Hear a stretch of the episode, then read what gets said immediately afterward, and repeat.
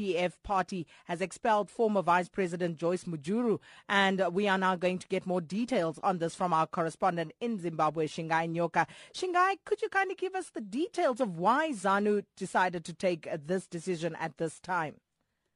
Good morning to you. What we understand is that the Politburo, which is the main policy-making body within the party, had a marathon meeting yesterday. It lasted 9 hours and went into the evening.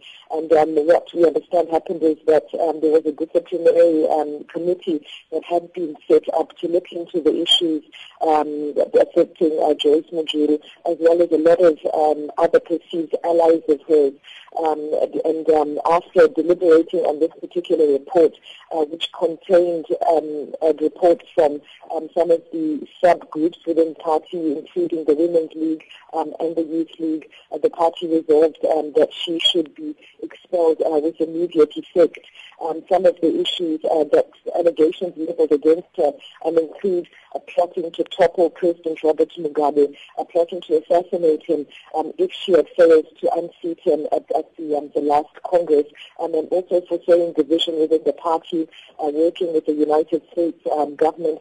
These are all allegations that are yet to be put to the test in a court of law. And from this stage, we understand that there are no pending charges against her.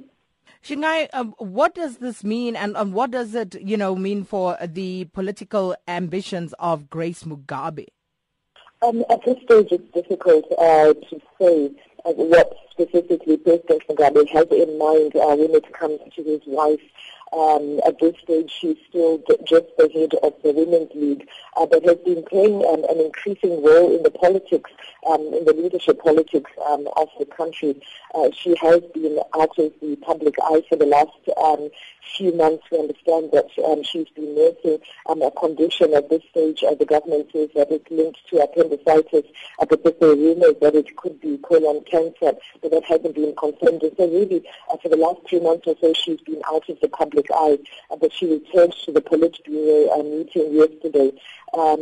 Given the politics within ZANU-PF, she is seen as a Johnny-come-lately, if you'd like, as somebody who's still very junior in the party and whose seniority is only linked to President Robert Mugabe.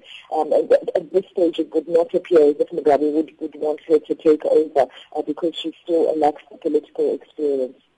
And what about Joice Mujuru's reaction to this decision? Joice Mujuru, for the last 6 months or so, has largely kept out of the public eye.